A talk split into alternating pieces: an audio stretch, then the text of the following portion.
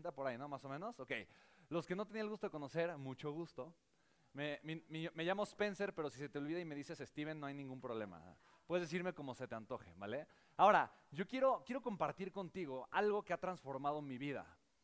Y para mí fue algo tan grande, tan importante, tan, tan impactante, que hacerlo consciente me llevó a nunca dejar de crecer. ¿Te gustaría aprender esto, sí o no? En pocas palabras, apunta en tus notas. Lo que vas a aprender ahorita es cómo puedes tú comenzar a construir la vida de tus sueños, ¿vale? ¿Cómo puedo yo comenzar a construir la vida de mis sueños? ¿Crees que es posible, sí o no? Hay una frase que marcó mi corazón. Y la marcó de una forma extraordinaria. Alguien me la dijo en algún momento. Me dijo, oye, Dios puso, Dios puso en ti sueños. Porque puso la capacidad de construir esos sueños y de convertirlos en una realidad. Pero cuando yo escuché esta frase, honestamente no la creía. No pensé que yo realmente podía vivir eso. Porque yo no, veí- yo no venía de un lugar soñado. Yo venía de una familia con retos, con problemas financieros. Un papá que se quitó la vida, una mamá soltera trabajando todo el tiempo, muy angustiada. Yo no estaba en contacto con una vida soñada.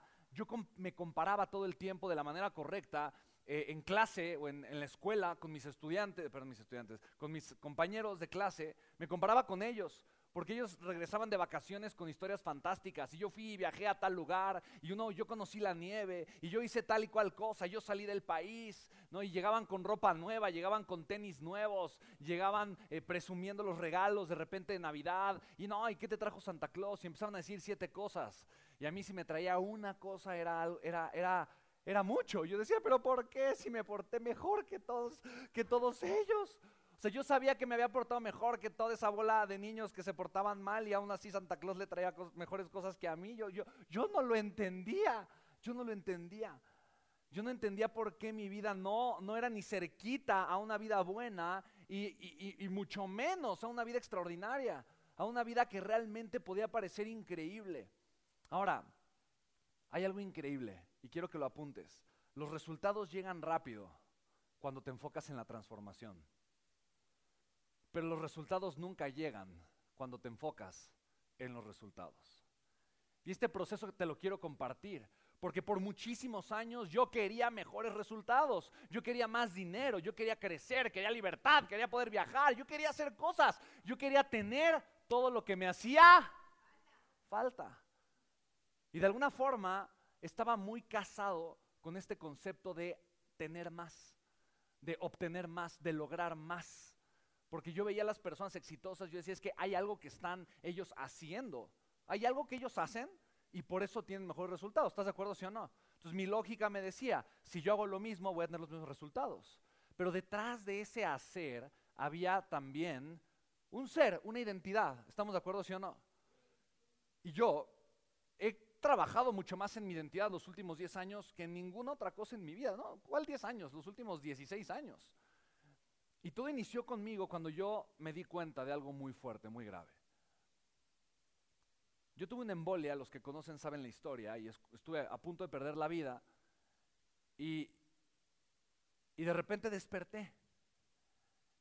Y a mí me encantó haber escuchado a Mariteo porque dije, ah, es un milagro, ella es un milagro, su vida es un milagro, ¿qué- qué? es un milagro, qué maravilla, es un milagro, es un milagro. ¿Me explico? Como dice Albert Einstein, hay dos formas de vivir la vida, una como si nada fuera un milagro, la otra como si todo fuera un milagro.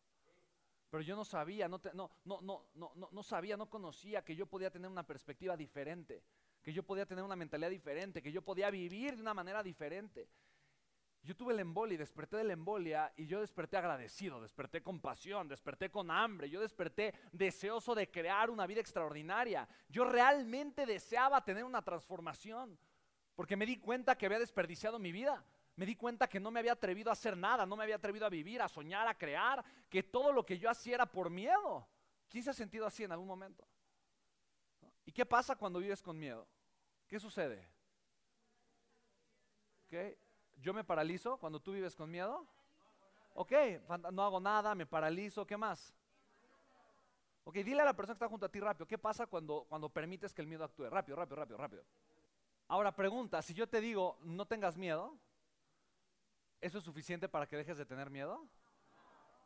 Y muchas veces como papás es lo que hacemos con los hijos, ¿no? Oye, no tengas miedo, oye, haz esto, oye, genera aquello. ¿Me explico? ¿quién te educó a vivir sin miedo? ¿Quién te educó a conectar con algo más grande que el miedo? ¿Quién te enseñó que existía algo diferente que el miedo? ¿Alguien te lo enseñó? ¿Alguien te guió? ¿Alguien te acompañó en ese proceso? Ok, en una persona, tal vez aquí, ok, fantástico. Pero por lo general, a mí no me lo, a mí no me lo enseñó nadie. Yo simplemente estuve en un ambiente, ¿cuánto te amo, mi vida linda? Yo estuve en un ambiente, encerrado en una escuela, encerrado, luego en mi casa, encerrado, y estuve en ese ambiente años de mi vida, sin salir de una burbuja, de una esfera. Todos estamos en una burbuja y en una esfera, ¿estás de acuerdo?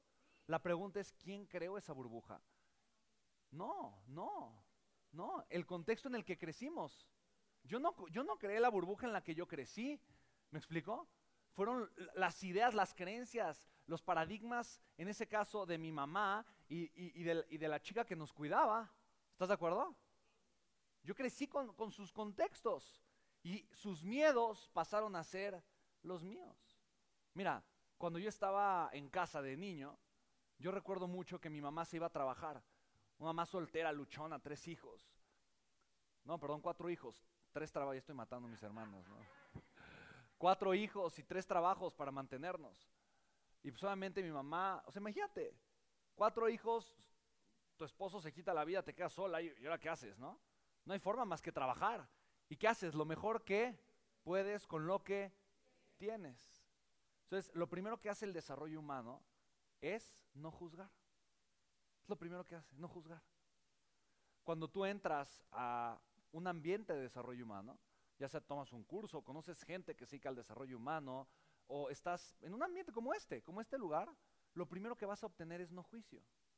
Y eso es algo hermoso. Yo recibí el no juicio por primera vez a los 16 años. Tenía la embolia, estaba pelón, se me cayó, eh, me operaron del cerebro, tal cual. Entonces, eh, eh, y me pusieron unos químicos durísimos para deshacer los coágulos. y por muchos años no me salió el cabello en esta parte de acá de la cabeza. O sea, en esta parte yo siempre traía un hueco ya con el paso del tiempo me fue saliendo. Pero yo por muchos años estuve pelón, o sea, por como dos años o tres. Y, con el paso del tiempo me fue saliendo el cabello. Y curiosamente mis hijos, su cabello sale diferente en esa parte.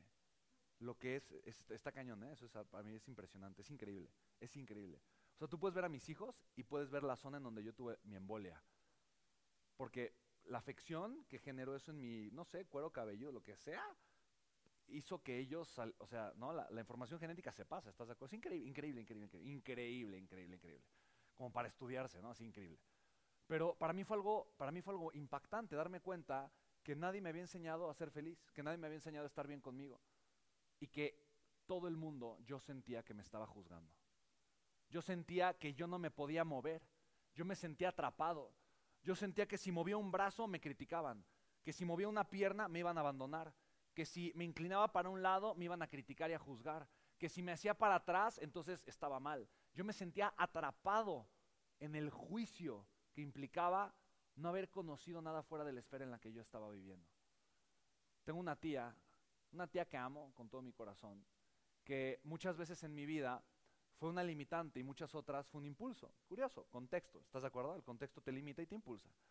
Y mi tía me había me veía muy angustiado, muy preocupado después de la embolia. Yo quería hacer cosas, yo quería crear, yo quería hacer cosas distintas. Y me dijo, mi amor, mira, yo tengo un amigo que se dedica a meditar. Y quiero invitarte a una clase de meditación con él. No sé, cobra tal vez 500. No sé cuánto cobraba. Era un espacio de meditación que se reunían en la Condesa todos los martes o todos los lunes, no lo sé. de hecho, por eso hacemos los lunes de crecimiento. Porque yo conozco el, poder que tiene el hábito de estar creciendo de forma consciente y conectar con el amor. O sea, lo conozco porque lo viví en ese momento de mi vida.